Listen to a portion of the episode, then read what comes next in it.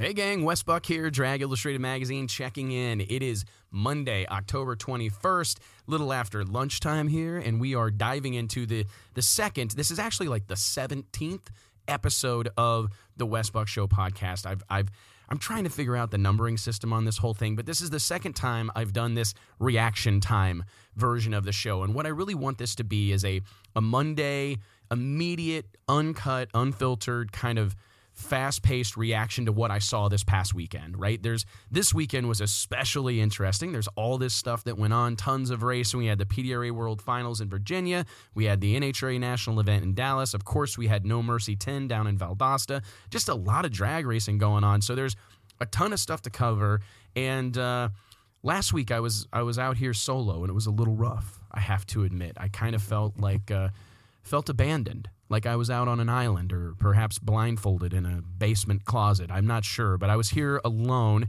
I got through it, but I'm very happy to have my partner in crime, Murder Tundra, back. What's up, dude? Well, thank you. Well, it feels good, man. I mean, sometimes we talked about this the other day. It's like while you're not necessarily like a super hardcore drag racing guy, you you have become one in the last five years, there or however long, seven years maybe that you've been here at Drag Illustrated. Not sure. It's been a It's been it's a been a minute. It's Yeah. been a minute. But I've always enjoyed that like you bring a different perspective because you're such a hardcore sports fan. Like you're so tuned into the NFL and MLB and the NBA even um, college sports. You've paid attention to this stuff so long. You've watched so many sports shows. I don't know if that's a com- a compliment or not, but you've watched so much of this stuff. Usually at a bar um, with you know 37 beers behind you, but you've watched so much of this stuff that I think you have a fresh opinion. And it's tough for me, admittedly, as much as I like to wear rose colored glasses and I pride myself in being endlessly optimistic and excited about all this stuff that goes on. When you've been around the sport of drag racing your entire life, worked in it for 15 years, it's hard not at times to just be a little jaded, right? Right.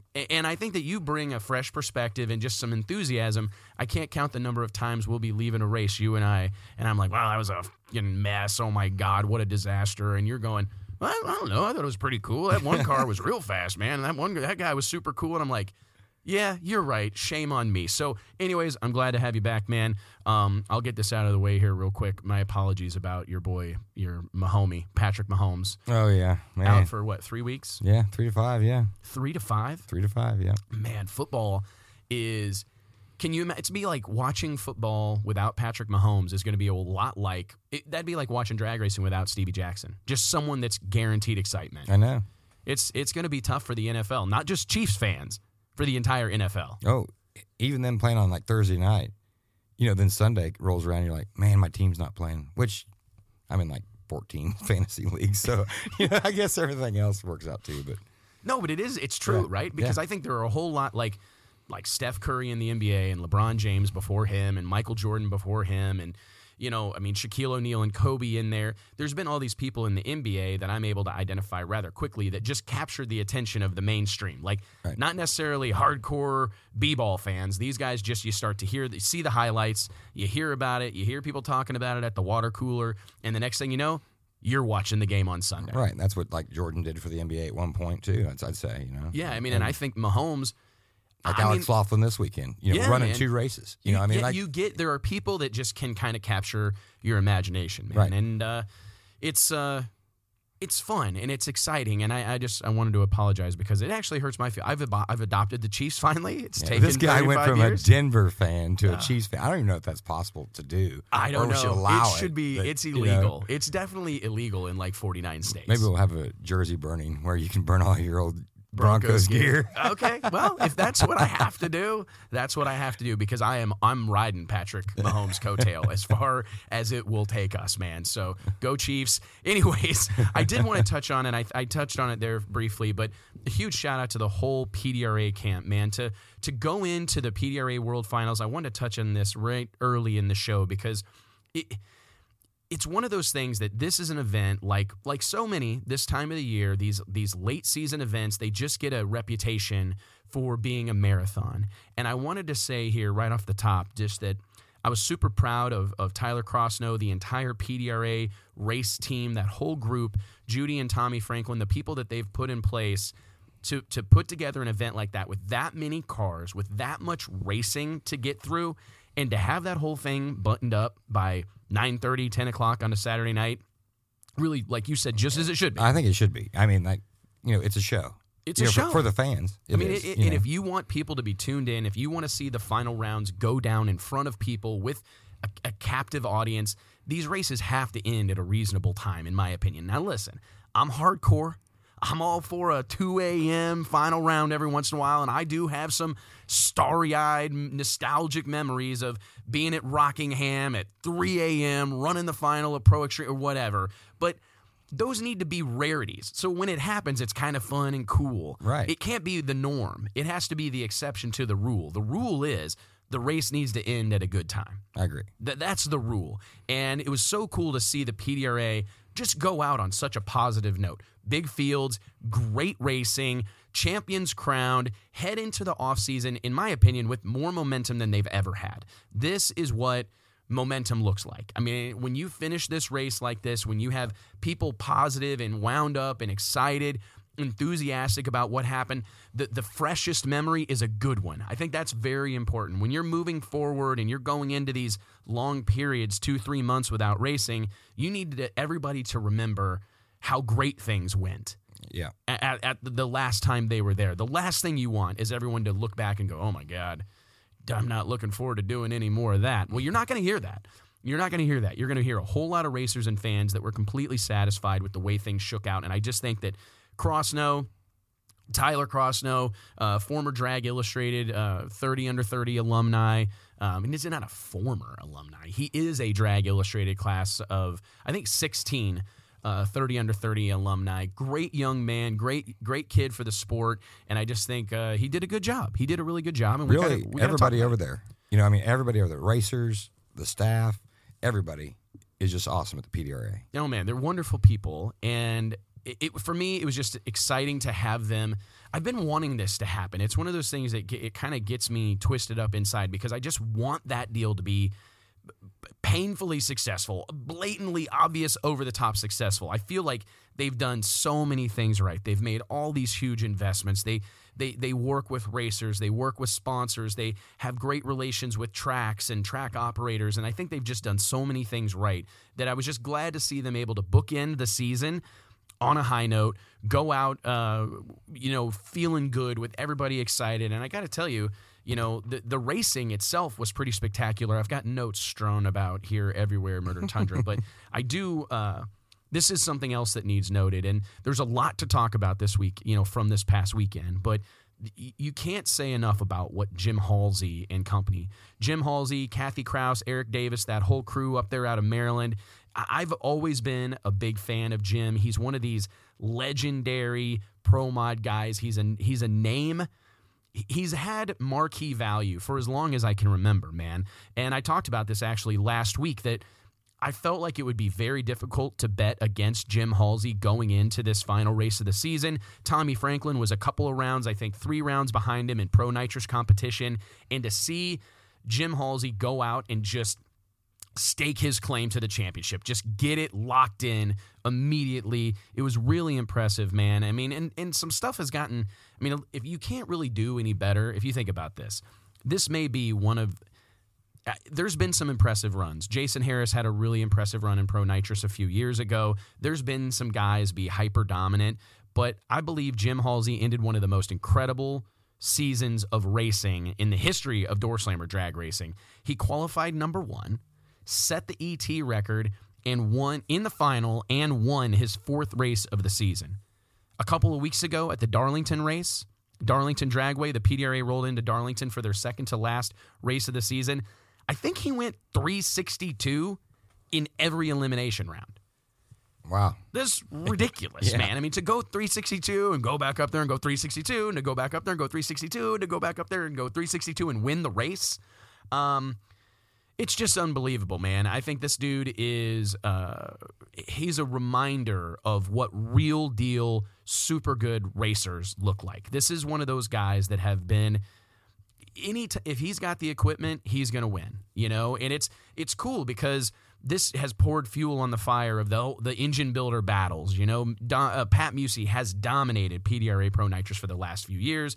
He is inarguably the number one engine builder when it comes to nitrous pro mod engines. I mean, big inch nitrous stuff. He he's leading the way right now. But this is a reminder that there's some competition out there, man. Fulton competition on the hood scoop of Halsey's car. You got uh, Buck Racing engines. You got Albert Racing engines. You got Sonny's Racing engines. You've got all these guys that are fighting this second, I wouldn't say even secondary, this other battle, right? There's a battle going on on the racetrack, Right. but there's a battle going on under the hoods of those cars.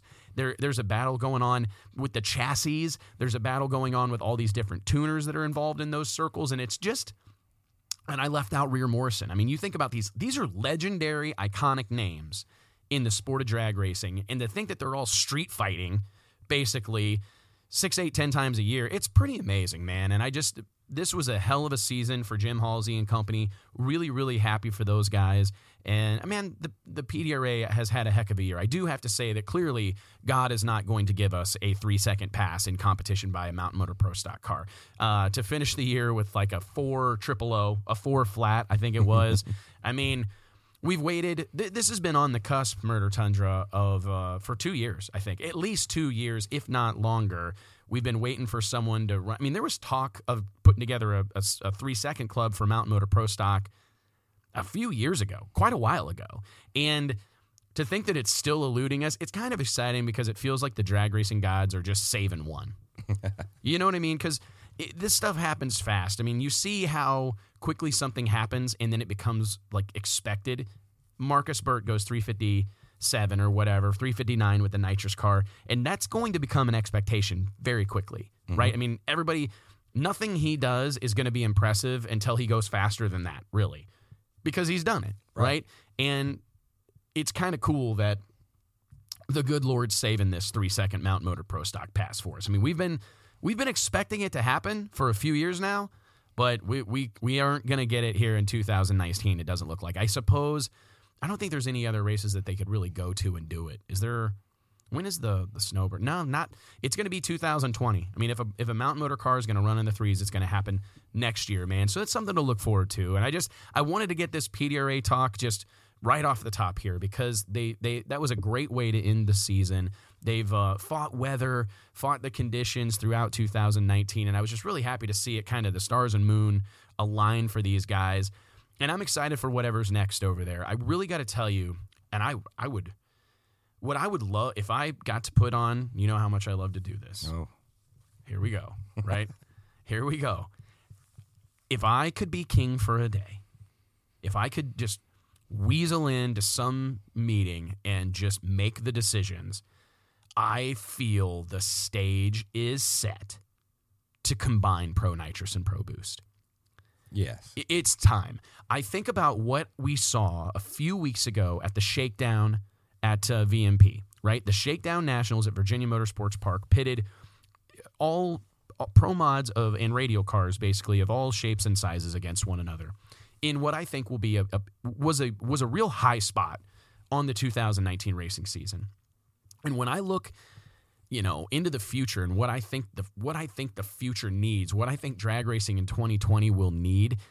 Man, everything's cyclical, right? I mean, I was trying to actually Google this last night to kind of provide some support for this, and maybe you can come up with like a quick one off the top of your head. That's Probably not a word like that. How do you- Well, but but if you think about trends that come and go, Right. They, they come around. Surely there's something in, in in football. Is there a trend in football that was really big ten years ago, kind of went away, and now it's coming back? I mean, the Well, yeah, gunslinger quarterback. like running running the ball and, and defense, and now it's now it's airing it out. I mean, and the NFL, Oh, okay. NFL wanted that for their fans, Well, which which is exactly you could you could pull that over into drag racing. I think know? you could. I mean, I think it's like the three point ball Right. in in uh, in the NBA. I mean, there was a time when every team was looking for a, a big power forward and a big center so they could you know run the pick and roll and and score in the paint. Right, high efficiency Mm-hmm. offense. They want to score. They want guaranteed buckets. Right.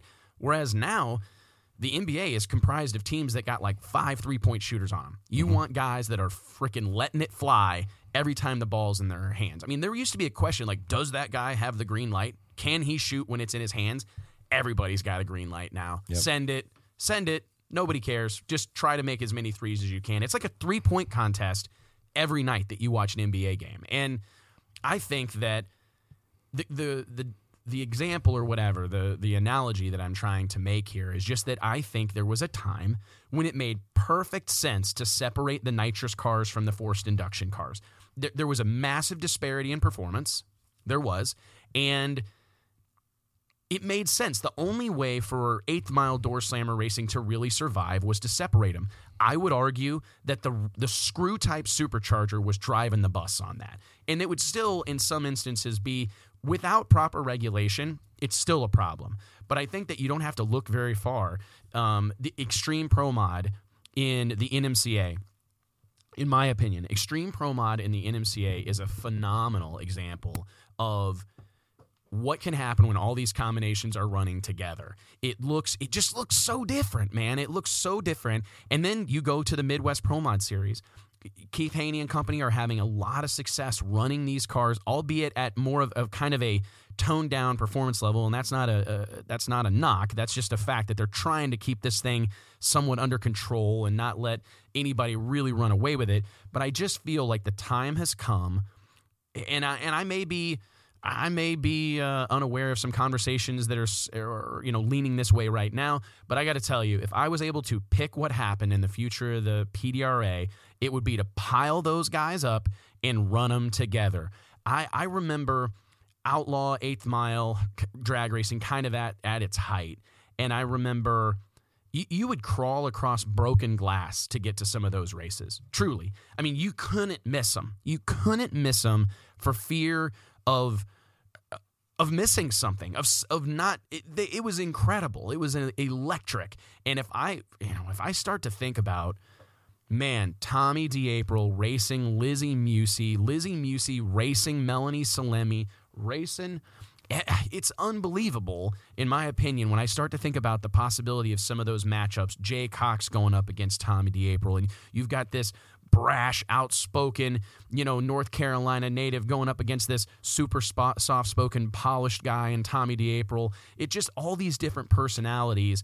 The, the there's no doubt about it that the combinations look the different combinations look great on the racetrack. I mean, having a nitrous car versus a blower car versus a turbo car, those things make a difference, man. It adds to the storyline and that's my wish. I think that's my Christmas wish. It's a little early for a Christmas wish, but if you could um, call somebody, get us a Santa Claus over here, and I'd really like to see if um, there uh, is an opportunity to get me sitting on Santa Claus's lap, and I'm going to publicly wish for the publicly wish for the PDRA to combine Pro Nitrous and Pro Boost. And I'm going to take some shit for this. I'm going to get a couple of calls from some people who hate the idea. I believe there are some nitrous racers that just love the the the the, the pro stock on the bottle kind of aspect of of pro nitrous racing, but I really, really, really want to see this deal. Uh, I, I want to see kind of, I want to see all these guys going to bat against each other, man. I want to see this whole there's so many storylines, man. It just for me, it makes it exciting. And I think that if you did it, it did it as a 32 car field, I think you'd be surprised. I really do. Now, granted, that's a lot of racing, but you could in theory, you could pay you could combine the purses and damn near pay like what, 20 grand to win every race. I mean, it just gets exciting in a big hurry, man. I think it added to the show. Don't you? I mean, isn't I that I mean, like the the fan looking on. I mean, like okay, here's the main class. You know, like right, you know, one, like class, one class, one Yeah. class that is the headlining deal. And also, how about like if you look at, in my opinion, the NHRA Pro Modified division. If you look at the uh, Radial versus the World and X275 down in Georgia, when you look at these things, there's no doubt in my mind that at least one ingredient of the secret sauce is all these different cars and engine combinations. It just makes it easier to cheer for someone. It's just another thing to latch onto. Like, even if the person isn't that outspoken or you don't have the opportunity yet to, you know, fall in love with who they are as a person or make some sort of connection with them because of who they are as a person, I really believe that the the magic, there's some magic, there's some layup in the fact that all these cars are different, man. It just it makes a difference. If I the the casual fan can jump in the stands and they see all this plethora of cars that look dramatically different. It, it's not just paint jobs. They're not all 69 Camaros that are just painted differently with hood scoops and and zoomies.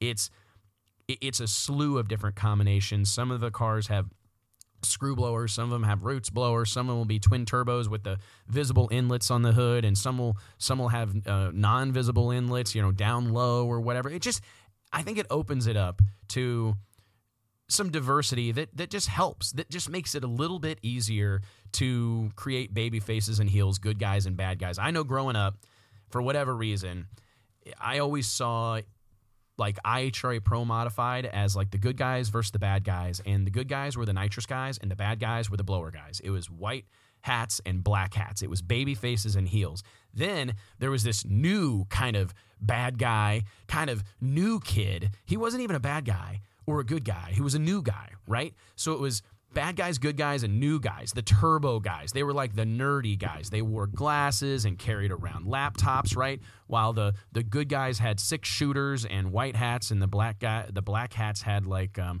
bandanas on and machine guns or something, right? it was just there. It was easy to create those characters, and I think that I mean, in all fairness, you look at these classes like Pro Boost and Pro Nitrous. In a lot of ways, I just see a whole bunch of white hats. Everybody's the good guy right? There, I mean, and that's we've talked about this before. That a problem that drag racing has on a large scale. I've had this conversation with a multitude of television producers where they say drag racing is awesome in so many ways. The biggest problem that exists, however, is that everybody's squeaky clean. Everybody is friendly with everybody. Everybody's related to everybody. Everybody's in business with everybody or does business with everybody. Everyone is so afraid to put themselves out there. You need fear of- rivalries. yes, you need rivalries. You have to have it. You have to have it. You have to have good guys and bad guys. And it's the thing is, Those shucks I lost. I mean, it just doesn't work in sports. It does not, man. It doesn't. You have to. I need to see. I was thinking about this, and there, this is a little bit of a segue because there's a lot to cover today. But I, if I go to um, provide a little reaction on the uh, the NHRA national event in Dallas this past weekend, uh, from what I understand, place was packed out, huge crowd. I, I was just heard from uh, Keith Haney, who who brought out his Midwest Pro Mod series for an exhibition there sounds like things were, were fantastic and I'm but I'm drawn to that final round in Top Fuel. Jordan Vandergriff going up against uh, Billy Torrence, the Capco Titans. You know, I mean, these guys are are crushing everybody. Billy, father of Steve Torrence, uh, last year's Top Fuel World Champion. Really interesting thing, right? Steve goes out early. Steve's leading the points. He goes out early, um, or I think he is. Let me pull this up. Yeah, Steve's leading the, the Steve Torrence is leading the points. He goes out early. Um, there were some open doors for some of the you know number two, number three, the Kalitta cars and the the Force cars to kind of gain some ground on the points leader. But as it uh, as it goes, Billy Torrence ends up in the final round against Top Fuel newcomer Jordan Vandergriff. Jordan goes like 060, I think. I don't have the round results in front of me. Good, decent in a top fuel car. That's a good light, right? Mm-hmm. I mean, that's that's a respectable light in top fuel. Goes out, the car smokes the tires like 300 feet out. Meanwhile, Billy Torrence goes 319 reaction time. Yeah. he like blinked, coughed. Clearly, I mean, something happened. I mean, he didn't know what he was. I mean, he didn't know it was a bad light. I mean, it was, and he knew that he got away with one Finish these nachos from the concession something. stand. Yeah, he was I doing mean, something else. He was not in the. He wasn't in the moment. Mm-hmm. Whatever the deal was, he he missed it. Right, three nineteen light, but the thing runs at three seventy something, and he blows Vandergriff's doors off. They come around the top end, and I'm watching this on Fox or whatever, and. No, I was watching it on NHRA TV live, baby. I'm trying to watch the stuff as it happens. I can't I can't be bothered to watch it later. I have to watch it now. I, I cannot I can't do it. I, God bless every race fan that that hangs out and waits on the tape delayed broadcast. And I encourage people to watch it. It's great. The production value is better. You got Lohnes and Pedregon. You got a lot of commentary. And I honestly can't imagine watching a UFC fight. I've done this without that commentary, without Joe Rogan, without Jon Anik, without the the cage side reporters. But uh, I'm so I'm so ate up with this stuff that I can't wait to find out what happens. I have to know. I have to know right now. Well, then you might know because you might you probably saw it on Facebook, and then, That's and true. That, that it's true. It. I have to know. In those moments, I gotta know what's going on. So I'm watching it on the live stream, right? Billy uh, jumps out of his his his top fuel, his Capco top fuel dragster, checks in with Amanda Busick. Uh, they give him the medal, they give him the trophy. He poses for some photos, smiles it up or whatever. But before he does that, I think yes, before he does that, this was a great move, and I'm glad I saw it. He jumps out of the car and he goes over immediately, makes Amanda Busick chase him. Right, moves pretty fast for an older guy. Got, he, just, he, he gets around, right? Hard working Texas guy. He gets over, goes straight over to Jordan Vandergriff. This kid, I don't know how old he is. He's very young, um, early 20s, and really trying and having a hell of a year, like doing good. Right, doing a fantastic job behind the wheel. Second, third generation racer, just great, great young man. And I just met him actually for the first time in St. Louis, and it was he impressed me because he we'd never met formally, and he goes, "Hey, are you Wes?" And I'm like, "Yeah." And Jordan, he's like, "Yeah, I, I, I know who you are, but we haven't we haven't met. Pleasure to meet you." And he was very cordial, well dressed, slacks, polo, kind of a stud. The kid's a stud. Anyways, he climbs out of his car. They exchange words, and and, and Billy told him. I think he he told Amanda Busick, uh, the Fox reporter, top end reporter, like I told him I tried to give him one. I tried to give him one, you know. And the the camera stuck on Jordan for a moment, and he just stood there, and he kind of like you could tell he was dejected. And I thought, man, class act, you know. The, mm-hmm. the, the kid didn't, you know, he didn't throw his gloves, he didn't cry, he didn't kick the door in or kick the side of his dragster. But I got to tell you, if I'm being honest, I kind of wanted to see him cave in a body panel or something. I mean, the car the car let him down. He did his job. The car let him down, and we win as a team, we lose as a team, and it's I want to say all these things, right? I mean, and I I mean, we literally had this situation. We had a situation with our own company, with one of my companies this weekend, where we we had some some balls get dropped. We we screwed up a little bit, and I go, hey, nobody's fault. We, we win together, we lose together, right? We succeed together, we fail together. However, in those moments, and this is, there's a difference here because I'm running a company, I'm trying to build a business, I'm, I'm running a company. They're putting on a show. And there's a certain showmanship aspect that I think there are some NASCAR drivers that have embraced that, hey, man, this is who I am on TV. This is the guy I play on TV Absolutely. right? I mean, these the, the Busch brothers in NASCAR are Yeah. kind of who come to mind, Yeah. right? That they've Well, kind of embraced this even Earnhardt, villain. He wasn't scared to be the, the villain. You know, Yeah, or I mean, you like, gotta be- You're going to get out of my way, or I'm going to push you out tough, of my way. right? Yep. It's tough because I think all of us. It, really is a it's a conundrum for all these guys because I know I know what it's like to operate in a small industry and you're afraid to burn bridges and you're afraid to you know to say anything that might get held against you later. However, man, I don't think you have to look very far to see the people that really are making an impact, the people that have fans and the people that that, that have developed really big followings, man, it's because they say what they think. They say what they feel. They they let people know who they are. And when you do that, not everyone's going to love you. I'll tell you. No, I Alex know Laughlin people. and Stevie Jackson come Great to mind. examples. You know, th- those two, um, I think they do very well on social media and stuff. As far as like, they speak their mind. You know, but but and I think they do it.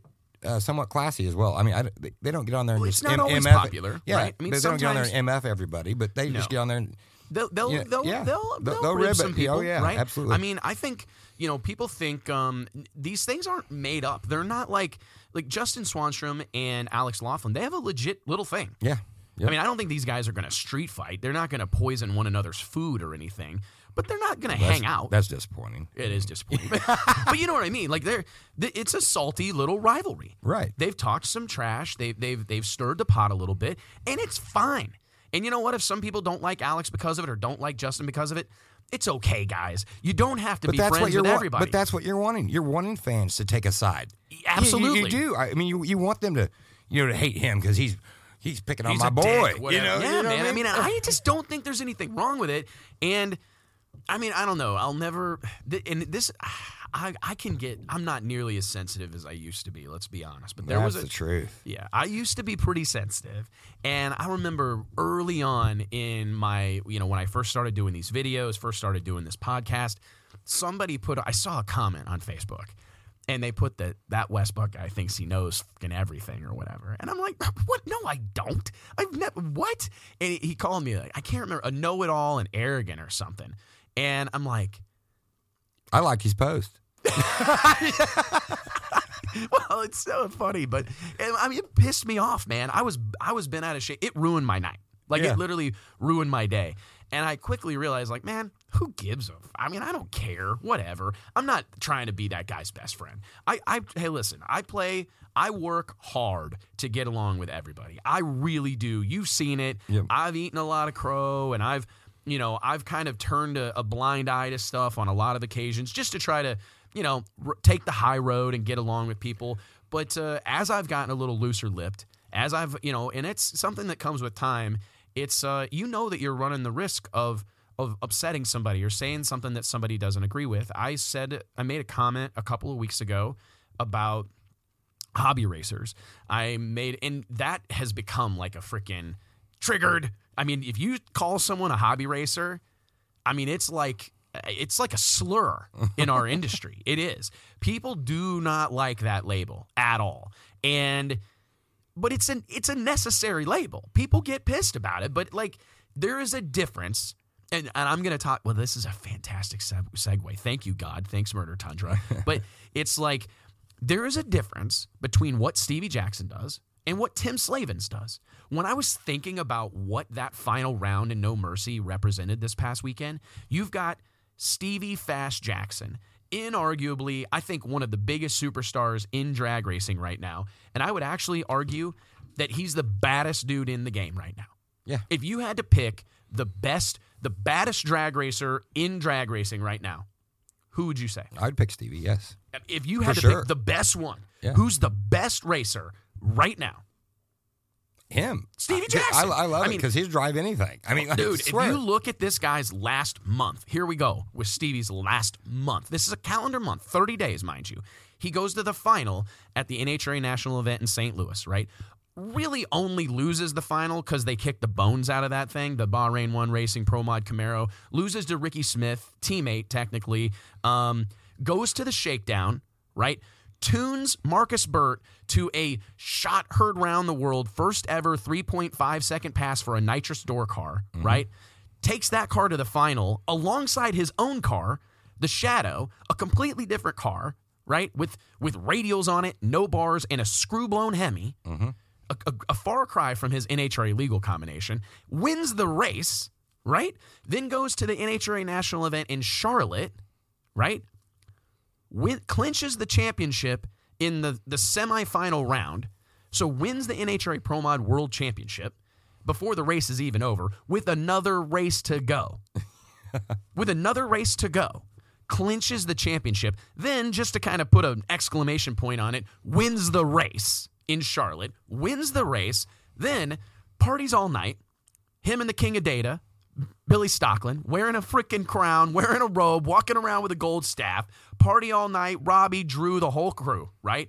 Jack, party all night, load stuff up, go get Shadow from their shop, the Shadow 2.0, their RJ, their flat black, beloved, flat gray. Flat gray, yeah. Flat gray, matte gray, I think is probably what I want to say there. Matte gray, Shadow 2.0, a car beloved by race fans around the globe. No joke. Load that bad boy up, head to Valdosta, and win. Win 50 grand, winning Radial versus the World, qualify number one, and wins the race. Holy shit. yeah. Hard to bet against that guy. I mean, it's hard to bet against that guy. Yeah. I mean, that was the last 30 days of this guy's life. I mean, it's it's it has to be first ballot Hall of Fame. The biggest issue he's going to have is following this up because this has been a storybook hell of a deal type of season for him. Pretty unbelievable in my opinion. But I, I want to go back to the point we were trying to make there between the, the the professional racers and hobby racers. And again, people take offense to that. I don't mean it offensively. I'm not trying to be mean, people. I'm really not. I'm just trying to identify that there is a difference Between a professional between a person who does this every day for a living. for a living. Doesn't it's how he feeds his family. Doesn't have another job, right? And people that do it on the weekends. for, as a hobby. Now they may have a pro level hobby, a hobby they take very seriously, right? But there's no comparing the difference between someone like Stevie Jackson. I mean, you're talking about a guy who's sponsored by a foreign country, right? That literally races like every weekend of, of cooperable weather. Mm-hmm. He's on a racetrack. If he's not on a racetrack racing, he's on a racetrack testing. And if he's not doing one of those things, he's at the shop maintaining his stuff as a professional, or or dynoing, or or uh, per- performing R and D to try to improve. And it's it, a lot of times I don't even know that it's as much the their ability on race day or their ability to go test. Those maintenance days, that's what a lot of hobby racers don't have the time to do they don't have the time to triple quadruple check everything. Install you know freshen a motor up before it's before it's due mm-hmm. right? Go through a car front to back but maybe a- a run before it's necessary right? Not not just after it shakes real bad but like stay on top of it. And if you think about what that final round represented i actually had a really funny text conversation with keith barry right? Here's a guy who's one big right mm-hmm. It won big at, at- in valdosta at lights out Beat Stevie on a hole beat. Stevie on a whole shot, and and he was talking about how he felt like the disparity was never more evident than it was this year, and it wasn't. It's not in performance. It's really not. It's just there's something. It's different. You've got in in one lane a professional drag racer, sponsored, got I mean got spare bullets, got crew chiefs. I mean all this. It's incredible, right? And then in the other lane, you've got a back half 69 Camaro, right? With a guy who's a Walmart store manager behind the wheel, right? That's got to go to work today, right?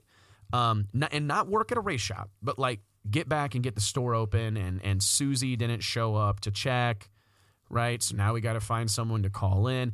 It, it's just a, to bring it, it's a whole other thing. Two And- different dynamics it's completely. dramatically different, and it's in one regard, it Which is kind of cool because you got the underdog. Yeah. Right. I mean, because that's the thing is part of me wants to say that it's like a big problem, but it's not because like I've talked to so many racers. I broke bread. Um, if you read my article on dragillustrated.com this week where I break down all the great food options in uh, in Valdosta, Georgia. I, I have to admit that I wasn't able to go to Outback. Every time I left the track, they were already closed. And that's one of the biggest, most challenging things when I write those reviews, and we're going to do a ton of that stuff here uh, as we move forward because people that that post on the site really performed well. A lot of traffic. People like to talk about that stuff, right? We we like to talk about what we're eating and drinking. We just do. It's part of part of being a human, I think, in 2019. But I sat down at the bar at Hooters and I get a text from Brian Shaw, well known PDRA Pro Nitrous racer, um, uh, partnered up with Jamie Hancock, James Hancock, involved with that team, owns Chili Willy's, the chili, the cooler company. Yeah. They make engine and transmission coolers. He shoots me a text. Are you going to sit by yourself? And I'm like, well, I don't even see anybody. And I turn around, and sure enough, there he was sitting in a booth. So I, I dive in, and uh, Matt, the, the the cat from AED Designs, the vinyl sign shop out there in Virginia, he's sitting there, and we end up sit down and have this big conversation. And he said, you know, he goes, I completely understand the point you're making, because the point I made to him was that, like this, it, it felt like Mike Tyson versus uh, Michael Johnson, right? Like every once in a while you're going to be Buster Douglas and you're going to shock the world, right? And you're going to beat Michael ja- Michael uh, Mike Tyson in Tokyo and and it's going to be this monumental historic sports moment. Most of the time though, you're going to be Michael Johnson and you're going to get your face knocked into the fifth row and you're going to get nearly killed by Mike Tyson. That's what most of the time happens. And he said, I agree with you, Wes, but do you have any idea how sweet it is to be Buster Douglas? That's all that guy needs for forever. Yeah. That that one moment in time to to defy all odds, to be David and and beat Goliath. That's a driving force for a lot of people. Because I think it could be argued that this whole situation, this dynamic that we're illustrating here between Stevie Fast Jackson and, and someone like Tim Slavens, who I've actually known for 15 years and love, love this guy. Um, I, I get a little emotional every time I see him have this kind of success. It's, it's phenomenal. But there's a big disparity between those two programs. There really is. I mean, budgetary disparities, manpower disparities, whatever. Um, and I think it can be argued that it's problematic. But it's also like the ultimate motivation, right? Because it nothing would have meant more. A, Tim Slavens is racing with house money. Just being in the final, it's awesome. He's in the final at No Mercy, one of the biggest independent drag races on the planet Earth. He can't go wrong, really. I mean, whatever he does is victory. Had he won that race, I mean, hell, you could have hung it up. Look at Keith Barry kind of did this Did, yeah, I did. right? He beat Stevie Jackson in the final of Lights Out and basically quit racing Yeah. because there was nothing more he could do. Right. Unless he wanted to step up and Right, and, And try to big, and big. become a professional Yep, drag racer. yep. But he knew it, and it's actually kind of an, that's more of a story than we maybe give it credit for because no, he don't tell him that. Well, but I mean, I know. I actually did this last night, but texting back and forth with Keith. But it's true, man. I mean, that's what more did Keith have to do? He knew that there wasn't really an opportunity. He has a business to run. There was no real chance that he was going to be able to become a touring professional drag racer. He had he had beat the best there is at the biggest race there is. Might as well sell everything yeah. build a pool. And that's exactly what he did. Mm-hmm. He, he sold everything, built a pool, and dived into his family. You know, and it's it's kind of a cool thing to think about now. At the time, I was so bummed out that he was throwing in the towel, and that's how I call I, I told him that. Oh, I hate to see you throw in the towel, but it's he didn't throw in the towel. He went out on top. He did a pretty smart thing, man. And you never want to see anyone go away from the sport of drag racing, but I just think that's a really interesting conversation. Am I wrong? I mean, you got there's so Yeah. many things to think about there, and I and I brought that up uh, initially because when the last time I'd spoken about hobby racers, I got a really salty text message from uh, Doug Winters, who I is another guy that I have an infinite amount of respect for.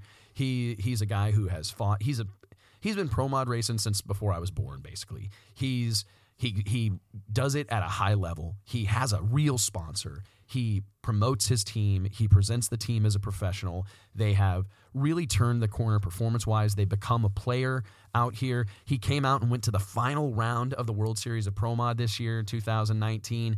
Um, really put on a hell of a performance out there. Didn't make 600 test passes or any way, anything. Literally spent one day motorcycle riding through the through the mountains or whatever, and then he comes out there and they were confident enough in what they were doing that they went to the final, made a bunch of good runs, man. pretty cool. And I was just.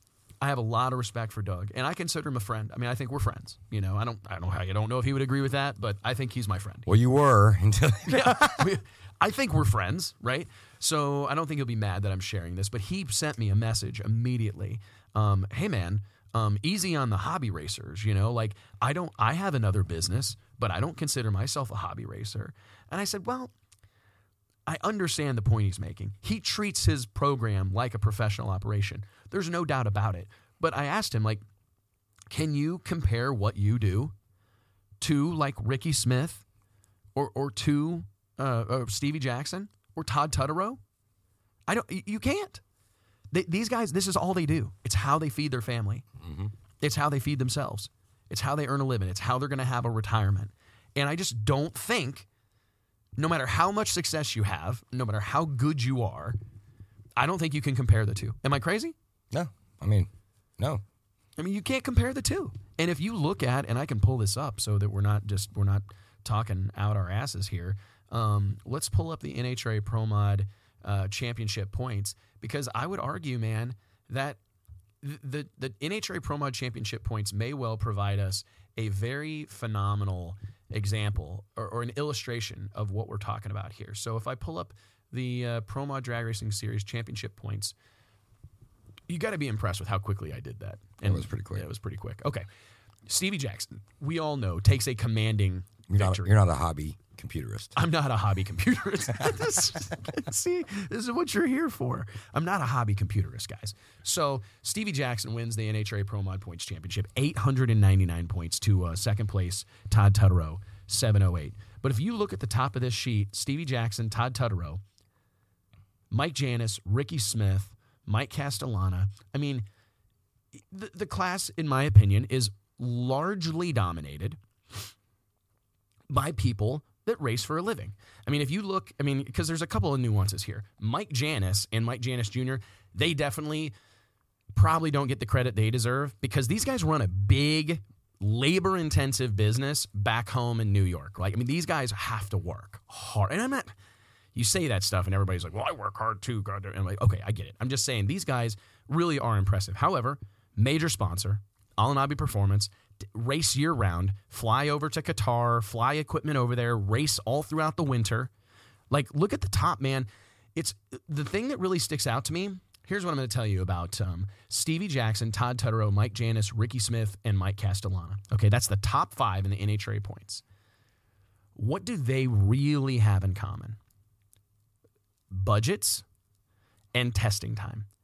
These guys race a lot. If they don't race year round, which many of them do, I mean, year round, leave America, fly to the Middle East, and race for a month, like make hundreds of passes, right?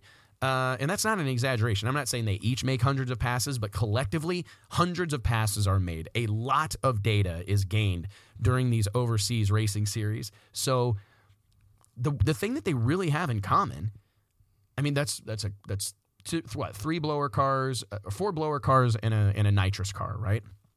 Depending on what day it is for Ricky Smith. that's true, but uh, man, those guys race a lot. They race a lot, and they are afforded the opportunity to race a lot because they're professional drag racers for the most part, right? Yep. I mean, so I mean, I just really think that it's awesome the battle that so many of these guys are willing to fight, and it is inspiring, and I think it's going to exist for a long time. I mean, you're going to have guys that want to throw their hat in the ring with that group of people because the, it's so sweet when you have success, and I think you just have to kind of go into it knowing that there's no amount of rules. There's no rule. That's the other issue. There's no rule really that can be written to make it fair. Because if you give everybody, like if you literally, if I wave a magic wand, I wish I had one, I'll use this back scratcher, but wave this magic wand around and I give everybody the exact same shit that Stevie Jackson has, he's still probably going to be the best with it, right? Yeah. because the cream rises to the top. The guys that the best guys are going to be the best guys, no matter what the rules are, right? So these guys race a lot. They've got the budget to race a lot. They've got the budget to blow stuff up. They've got the budget to hire the best people, to hire the best crew guys, to to to have the most um, in depth maintenance programs.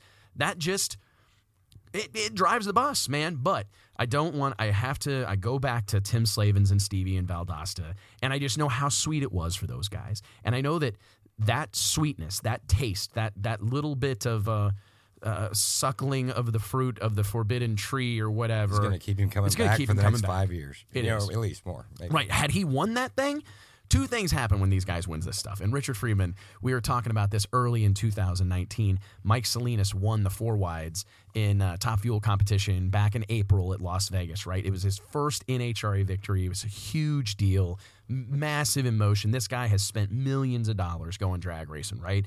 And he he wins his first race. And I asked. Uh, I asked Richard Freeman. We were at dinner. I said, "Hey, man, so what, what do you think that that win does for Mike? You know what I mean? Like, what's the, what's that make the future?" He's like, "Oh, pff, he's a lock for at least five years."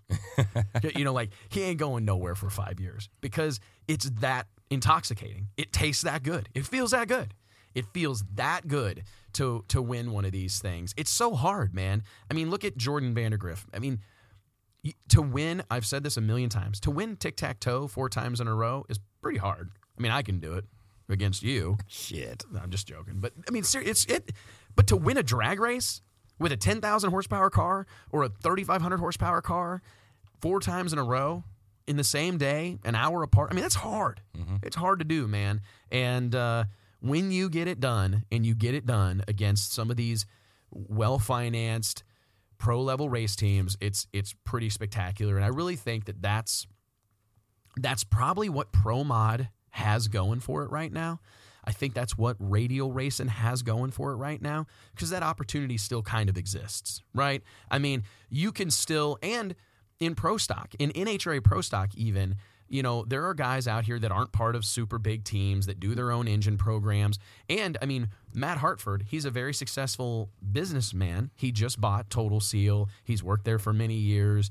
Um, but I mean, they don't have their own in house engine program. They're they're a low budget team. They they lease an engine from from Elite Performance, and this guy's number two in the points. He's competing for a championship. He's got a legit shot, right? I mean, the same can be said. Derek Kramer leases an engine, right? I mean, he won the last race in Charlotte. He he was a hitter all weekend this past weekend in Dallas. I mean, there's an opportunity to go out there and upset the apple cart, and I think that maybe during the course of this conversation, Murder Tundra, we've just identified what's wrong with fuel racing right? Because look at Scott Palmer.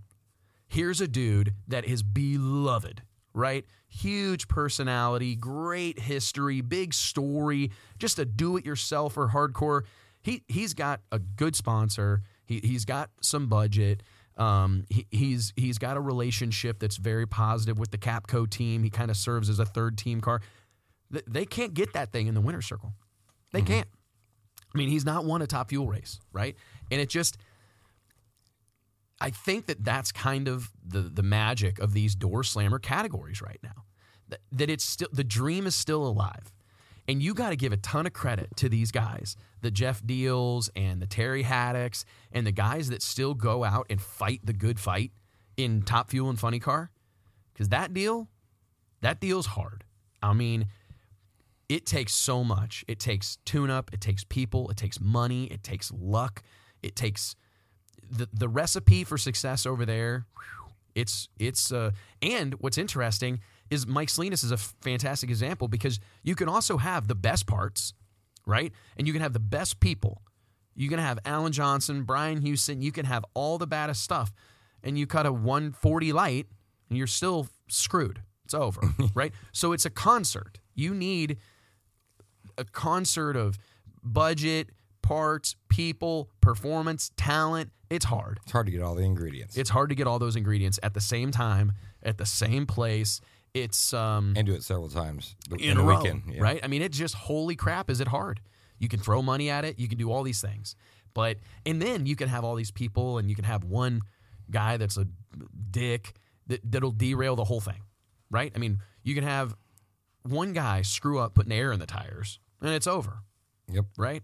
One timer set wrong, screwed, you know, and it's just it's crazy, but I really think that that's people very few people are even aspiring to go nitro racing because it just I heard with that recipe, I know some guys that had the recipe and it still didn't work. They still couldn't make cookies. right?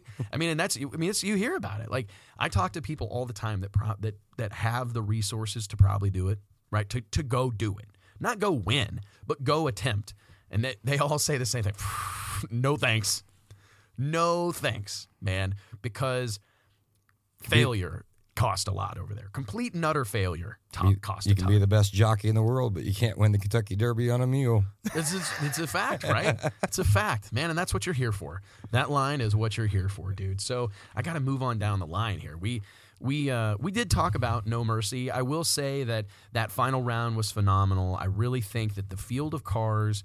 The, my biggest surprise, and we're we're rolling up on an hour here, so we got to we got to rock and roll. But I think one of the things that really surprises me the most and continues to surprise me is the quality of cars that turn up for these events. I mean, if you think about the fact that I'm going to pull up the final qualifying, there were 56 cars that attempted to qualify in Radial versus the World, right? I mean, 56 cars, that's a ton, man. I mean, in the bump, not historic like lights out, but it was still a 404.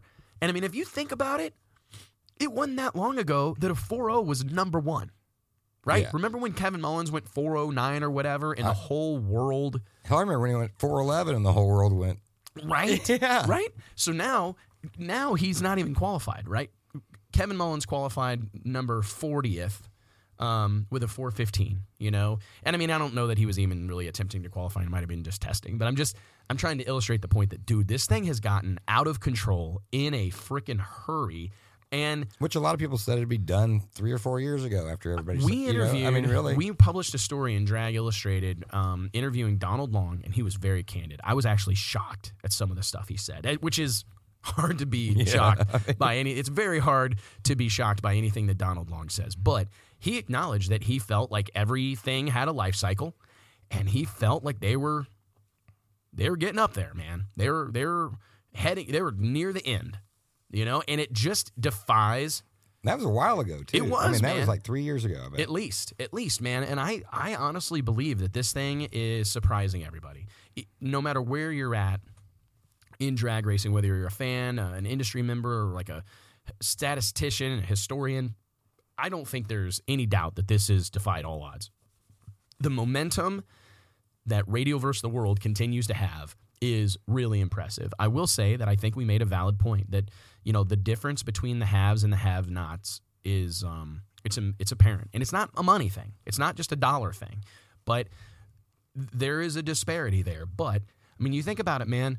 There, there's a whole lot of cars. There were several cars that could have won this thing that are rel- relatively regular people, man. Just regular dudes.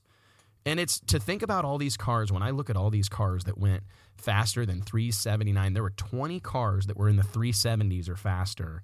That's just That's nuts. insane, right? It's just nuts. It really is. And I, I, I think you, you go to these events down in Valdosta and you're waiting for that. Um, you're waiting for that uh, big final round with all the people on the starting line, right? The the quintessential starting line packed with people. That's what you're waiting for, right? That's the moment, and we got it, right? We got it. Starting line packed. Tim Slavens, uh, Stevie Fast. I mean, we got that. We we got that moment. But the real, what's really special is the, the the number of quality cars that are there. That's it doesn't get talked about enough because this is a 32 car field that I just don't know where else you could get a. a I don't know anybody else could have a 32 car field of Well, that many quality cars Well, in the been, country. It's been tried and failed. it has. You know, I mean, I this is that's insane. what that's what holds the. That's why I think that ra- that race doesn't work as a series. right. You know, it works because he has. Well, he used to have two.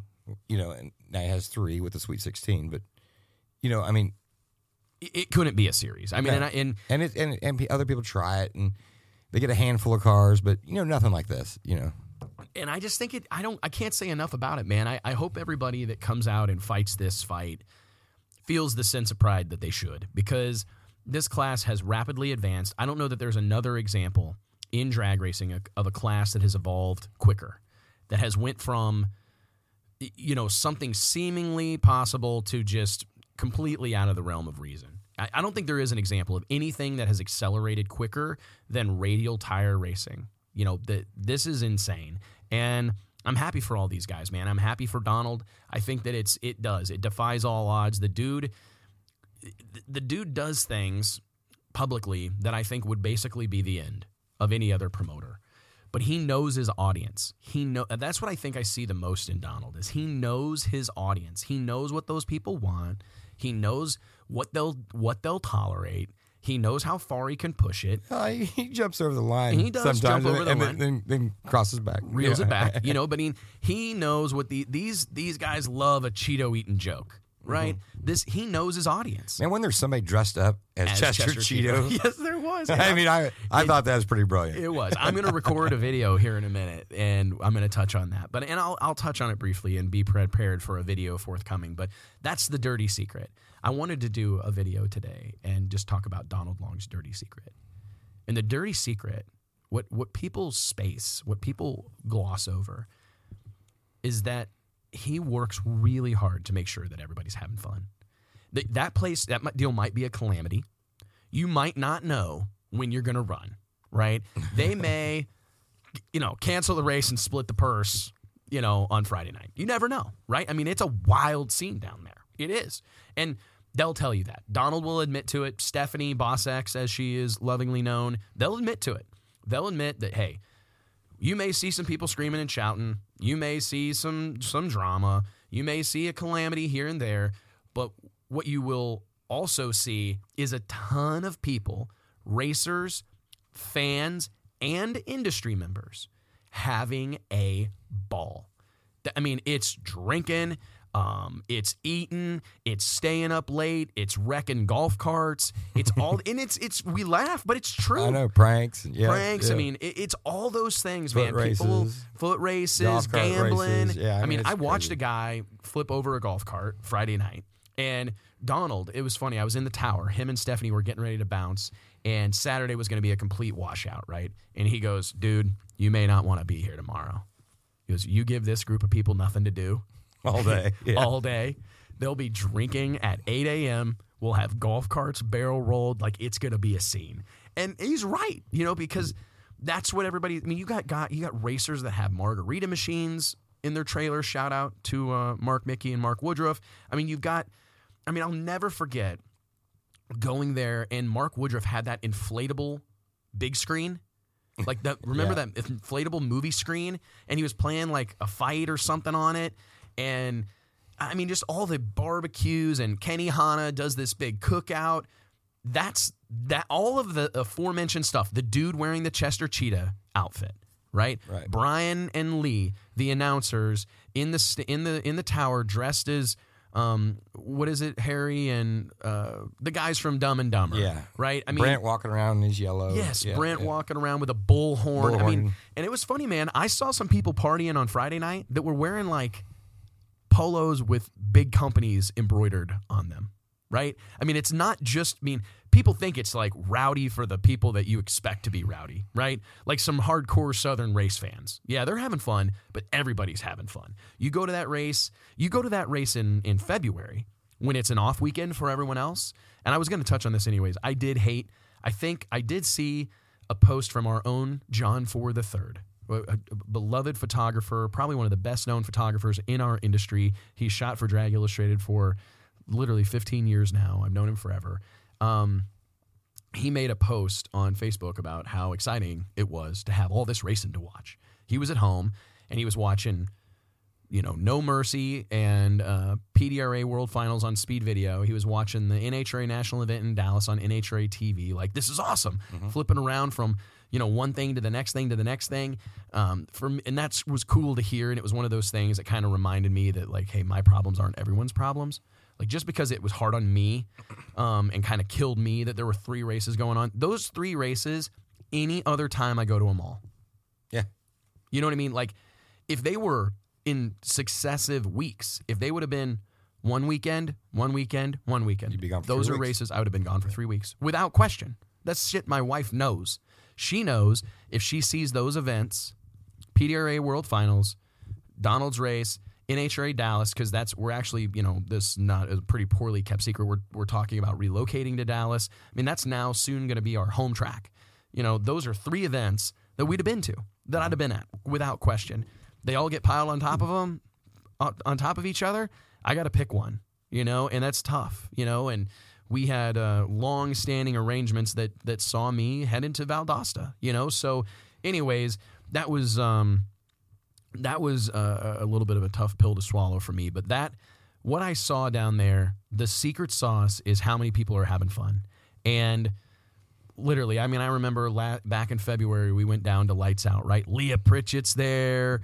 Um, also, you know, Alex Laughlin's there because it's an off weekend. He was racing his car. You got all these people from different walks of the racing life that kind of converge on Valdosta, and it's fun, man. I It's even managed to have fun that weekend. right, shocker, yeah. shocker, right? No, I did. I got shocked on the starting. you line. did. Yeah, you, stun gun. Did Brian Lohnes electrocute you? Somebody did. I can't. remember. Somebody I was did. talking to Brian. Yeah, and you got hit with a stun gun. It, Yeah. you, you, you didn't even really phase you. I was disappointed. I had several drinks. Because I thought it would drop you. Like when I saw it do the thing, I'm like, uh oh, Murder Tundra is going to his knees here. But you just kind of shook it off. I was Yeah. stunned, low back, right? Yeah, Low- stunned. You, you do it. I was stunned, that you Yeah, got literally. stunned and didn't black out. So, but you think that's, I really think that if there's a lot of people that put a lot of effort into trying to figure out what Donald's done and he's so magical and he's the best promoter, I, I do think he does a great job. I'm not trying to shortchange him. Um, but I don't think there's any magic necessarily to what he's doing. He's focused on fun. He's focused on making sure these things stay fun. It's lighthearted. He he pisses some people off. People don't know how to take him, right? Well, kind of both. I mean, he tries to because he's always Yep, he's trying to make sure the class is still represented right. you know, and he does. I mean, he'll fight for rules. he'll fight. Yeah. He'll fight over things that he thinks aren't fair. He'll fight over legitimacy, and and and I don't think Donald's always right. I don't. I mean, I I don't think everything he does is perfect. I don't agree with all of it, but I'm just saying that what I really see in that event, like away from Donald, is I see people having a ball, and for most of these people. How, what did we just do? We just identified that there was a there was a small group of people that do this stuff for a living, and then there's a huge group of people that do this stuff for fun yeah. right? That event caters to people that do it for fun. It caters to people that do it for fun, and that's the bulk. And the- That's and the purse is big enough. It Yeah. pulls the other people in as well. I mean, it you does, know, man. There's a few just in there it's not impossible to replicate. It's not. I mean you just but you got to be having fun. You got to believe it. You've got to be i mean because donald gets stressed out or whatever but he loves it. And you you know he loves it. You can tell he loves it. You can hey listen we've all done the disappearing act. Anybody who's put on a party or invited a bunch of people over you've done the irish exit. I haven't. You might not have I don't. You've no, probably I, never done no, it. I'm That's like so the last funny. guy standing there. you are the last "Ah, guy standing. Who, that is whose very- eyebrows am I gonna shave? It's so true. But I mean, we've most of us, most normal people, have done the the Irish exit, right? Yeah, the place is getting crowded. It's kind of headed the wrong direction. I'm going to bed. You know, I've done it a million times, and I've seen Donald do it. Right? All of a sudden, you look around. Where's Donald? In those moments, it's hard. It's hard on people to put yourself out there consistently and and and for such long periods of time. And so I don't I don't fault anybody for that. But I do feel that that guy loves what he does. It's very obvious, and that's loving what you do, being excited about it, having fun doing it. That's what gets a uh, Chester the Cheeto guy showing up. Yeah. The Chester the Cheeto cat. That when you got a dude walking around dressed as Chester Cheetah or whatever that guy's name is, the dude on the Cheetos bag, if he's walking around your drag race, people are having fun. People are having a good time, you know, and it's just, and, and I think what it is is that you, you kind of got to do a lot of those things because everybody's tick check boxes are different, right? Like Stevie has fun probably no matter what he's doing, but he's there to win that money. He's there to win 50 grand against the best guys in the world, you know?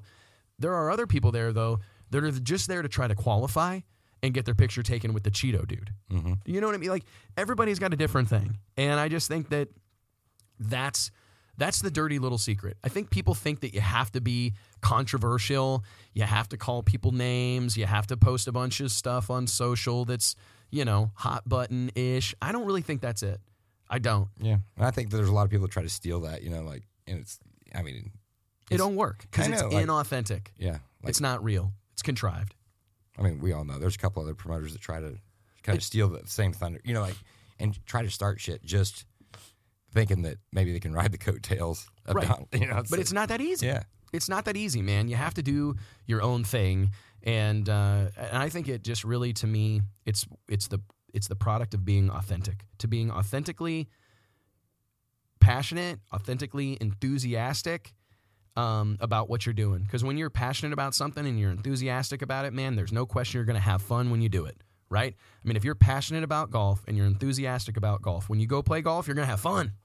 And I tell you what, if you're passionate about putting on races, right, enthusiastic about it, you're going to have fun when you go do it. yep. It's not a shocker, you know. So, anyways, let's uh, let's kind of wrap this deal up. I do want to give a shout out to Lance Stanford. I'm rocking one of he, his awesome. This is the best polo I've ever owned. Or this isn't a polo. This is a hoodie. this hoodie is is my favorite hoodie. Carolina No Time hoodie. Uh, look Lance up on on uh, Facebook. This guy does a lot of work for drag racing. He really tries hard, man, and he's a, a phenomenal human being.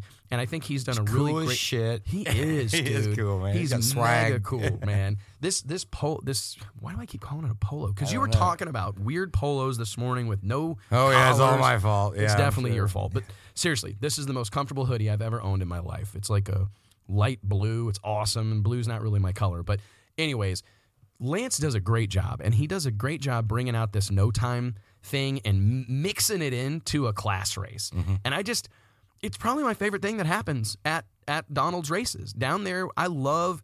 I don't even know a lot of these people. I don't. I love hearing the car names. I love hearing some of the backstories. I love the little rivalries. I like the call outs. I like the betting, and it's just cool that he's kind of got that whole scene by the balls. Yeah, his his races are great to go to too. You I know, mean, he's hi- just got it him and Keith up. Woodstock. I love it. You know, Yeah, there's just there's something special It's fun. about that stuff. It's fun. fun. There we yeah, man. And these fun. guys, they, they're just it's just a different deal, and it's so cool that he brings that. Like, I mean, it's cool that he brings that like a show. It's like a little booked in part of the deal, and I think he does a kick ass job with it, man. So, anyways, I did I did want to touch on that. One of the things I thought we should talk a lot about, but we're obviously not going to have time now, is Alex Laughlin's ordeal. oh, that was awesome. I mean, Right? Yeah. I mean, for those that don't know, basically, uh, with the aforementioned scheduling issues, the NHRA national event in Dallas and No Mercy 10 being on top of one another, uh, the you know one being in Dallas, Texas, the other being in southern Georgia, uh, just south of Valdosta, Georgia, on the Florida Georgia line, which I did not really fully understand how far apart those are until I Google mapped it. A long ways away. I mean, there's it's by plane only. I mean, if you're going to pull off a deal, if you're going to attempt to race at both of those events, you're airborne a lot. I mean, you need a pri- you need private aircraft is really what you need. And I know Alex had some stuff in place that kind of fell through at the last minute. So the dude's Ubering and booking flights, man. I don't know how many commercial airline flights he booked. He booked several, like as a fail-safe type of deal. Booked several flights. Um, I know that he was waiting on his Uber Friday night at the at Virgin at uh, excuse me Valdosta at South Georgia Motorsports Park. He's in the tower waiting for his Uber to take him to Atlanta. It's three hours, man. Right, so he can catch a flight. So he can catch a flight. So he took a $313 Uber ride from Valdosta to Atlanta, caught a flight, and got to Dallas first thing Saturday morning so that he could go try to qualify his NHRA Pro Stock car. And as is common knowledge, like the best air is on Friday night. If you get to, you know, Friday night is whoever qualifies number one on Friday night, nine times out of 10 is staying number one qualifier. Homeboy makes two decent runs. The air's nowhere near as good as it was on Friday. S- sneaks into the field and gets qualified. And I just, it was cool. He also went to like the quarterfinal round in uh, in Valdosta. So he qualified number five, went like a 367 with a five, a little over 200 miles an hour. Frankie Taylor tuning that hot rod, that screw blown Speed Society sponsored uh, Corvette, takes that car to the the round of eight, which very respectable. I mean, and he had a car capable of winning. Could he have went bottom 360s? I don't know.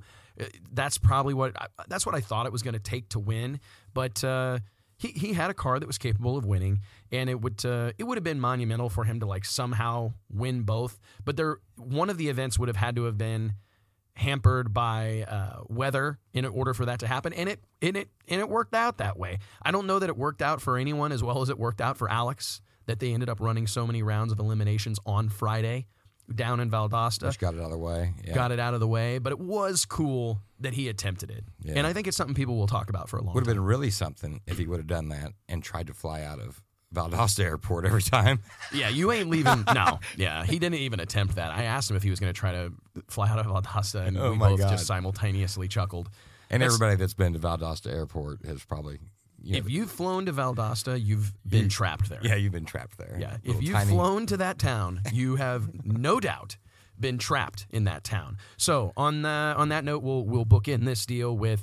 It does look like uh, this pro stock NHRA Pro Stock Championship is going to come down to the line, um, come down to the wire. Excuse me. We've got. Uh, a really, really interesting scene brewing there that I'm I'm just excited to see kind of how all this plays out, man. It's gonna it's gonna be a lot of fun. We got Erica Enders like three rounds ahead of Matt Hartford. You got Jeg Coughlin, Jason Line, all still in the hunt. It's just gonna be a dogfight all the way to the end. I think Pro Stock has really it's kind of in my opinion has kind of stolen the show in pro stock in NHRA this year. Obviously, the NHRA Pro Mod show has been phenomenal, but as far as like a, a, a full series, kind of an eight, you know, a, a, a, a, a class that's part of the Mello Yello series, I think they've stolen the show. Pro Stocks had They cons- needed it. They needed it, man, and they've had consistent big car counts. They've had kind of some fresh faces.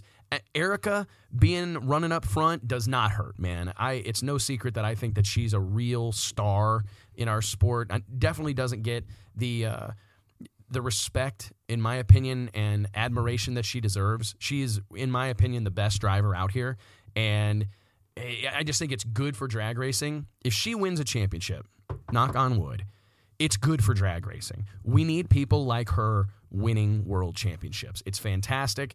And I mean, I hope that the NHRA we can't space these opportunities. I mean, I was very dis I don't feel like J.R. Todd, a young African American, a young, great looking, well spoken African American winning the NHRA Nitro Funny Car Championship. That was not capitalized on. I think that's a, was a huge moment in our sport. This guy should have been on the Tonight Show. We should have been running full page ads in the USA Today. We, we should have been paying for publicity for this young man. And I, I hope that opportunity, uh, if it exists this year, with a young lady from Texas, right, a college grad, from Texas that wins her third world championship in NHRA Pro Stock, I, I hope we take full advantage of it. Do you agree? I mean, Yeah. when those when those things happen, we talked about this earlier, and I'm not comparing her to Patrick Mahomes or whatever, but when these kind of unicorns come along, Well, you, I think that's where the double down. I think that's where the you know, I guess the NHRA drops the ball a lot of times. You know, they don't push these stars hard enough. You know, at the the stardom of the star. You know, not the car. You know, we, It's we true. talk about we that talk about it a lot, man. But I do think that there is a a general fear that kind of permeates our racing world. That uh, there's a fear that the the individual person is going to become a bigger brand than the circus tent itself. I think Good. that's a fear, and Well, that's what you good. s- want. You still know that who they're associated with. I think so. I mean, I think the NBA is bigger because of Magic and Bird, because of Jordan, because of Kobe, because of Shaq, because of LeBron. Oh yeah, There's no question. yeah. Right? I mean, they're bigger. They have helped elevate the status of the NBA. And it's a it's it takes both. It takes two to tango. But I think that there is, in my opinion, in at times in the past, and I'm not blaming anybody currently or anything like that, but I do think there's just a little bit of a culture I will for you. Thank you. Right? You're great for that. But I do think that there's a little bit of a culture of holding back because we don't want anybody to be bigger than the big hat or the big the big top, right? We don't want any one person to be bigger than the big top. And that's especially today. That's a that's that's not a winning recipe. That's not a winning formula, man. So, anyways, uh, this Pro Stock Championship is going to be a fun to watch. I I think uh, the Top Fuel Championship as well. There's a lot of storylines. This is one of those examples when the countdown to the championship is doing exactly what it's supposed to do. The playoff format is working, and I'm excited to see what happens. My next stop in I'm home for two weeks, man. This is the longest stretch I've been home. I really maybe since uh, July or something. Two weeks at home is going to be fantastic, but I'm super stoked to head to Vegas. I love Las Vegas. I actually just fired up the old keyboard to to pound out my Racer Eats story on Las Vegas, Nevada. Get to cover some of my favorite restaurants, both well known and not. It's crazy that it's that time of year already. Can you believe SEMA is? Yeah, that's that's, uh, that's at the end of the month? Yeah, that's mean- crazy. What happened? I don't know. This summer flew by. It really did, It- and I don't. I can't. Uh, I know that's like a cliche thing to say. no, whatever, but this one did. I It mean, did, yeah, I- right? I, think it did. But I mean, because it's it's, but like been a- Halloween. yeah, it's been a busy year. I think that maybe that helps. Yeah, we have so much going on. I mean, like, and, th- and we will we'll we'll shut this deal down. But I mean, you think about SEMA, NHRA coming up, right? NHRA Vegas, SEMA the next week. We're home for like a couple weeks. Then we go to Riyadh. We go to Saudi Arabia. Wes and Murder Tundra arrive in Saudi Arabia with our with And our buddy Mike. Carpenter, cornbread, and this can be hilarious. The three of us in Saudi Arabia. Yeah, I'm not stoked about that drinking ban I saw or whatever. Yeah, dude, you can't wear shorts. That's crazy too. I'm Can't to wear buy- shorts. buy Supposed to wear long sleeves, and there's no booze. I said this via text last night, and we'll end on this. You could, you could literally bring peace to the Middle East by letting them guys have some Coronas, I know, right? right? I mean, a bottle of Tito's and a 12 pack of Corona, and I bet everything sorts itself out over there. Really? It'll either, yeah, it'll definitely sort itself out somehow. It'll either get- it'll either get Everybody's better or chill worse. or yeah. it'll get better or way Who's worse. taken care of that night. it'll get, it'll get better or way, way worse. So, all right, guys. Well, that uh, will wrap up this uh, reaction time Monday. These will be the podcasts that we try to do on Monday morning is a direct reaction to uh, this past weekend's happening. We uh, we appreciate you tuning in. Hu- Huge shout out. Seriously, I I started talking about this earlier and we got derailed. Facebook gives you a little fluff, right? You pull up these views and you see all these people watching or whatever, and it's cool. And you see a video you post and it's got 7,700 views or 27,000 views. And the dirty secret on that is that a lot of times that's just somebody scrolling by it. You mm-hmm. know, it's not necessarily someone watching it. Facebook has to make those numbers big. It's how they make money, right? It's how they've gotten people drunk on their platform. And I got to tell you, when I pull up the stats of this podcast, Murder Tundra, it, it it's kind of humbling because this counts downloads. This is people that downloaded this deal and listened to it, right? It, it, it's a formula that they use. They allow you to use of downloads, subscribers, actual people who have subscribed to your podcast, and the quality of that that that relationship. So how long they listen. You want to know a dirty secret? What is it? Sometimes I sit at my desk and just download it over and over. so I can oh, so Oh, I you can hear you crushed in here oh. going, "Oh my god!" Well, hey, No, whatever. I'm joking. No, whatever. Well, I just got to say, huge shout out because when I see those numbers in the thousands, it's pretty crazy to think about thousands of people listening to what we're saying. And we appreciate it. So please spread the word. I got to leave you with the fact that if you leave a, a response or if you leave a, a rating, excuse me, you, you give us a five star rating and you make a comment, it makes a difference. So please leave a comment, share this thing around, screenshot your your uh, your iPhone or your Android, uh, God bless you. Screenshot that thing and post it on social media and let people know that you're listening to uh, the Wes Buck Show. Man, we appreciate you so much. Thanks, Murder Tundra. Talk to you guys later.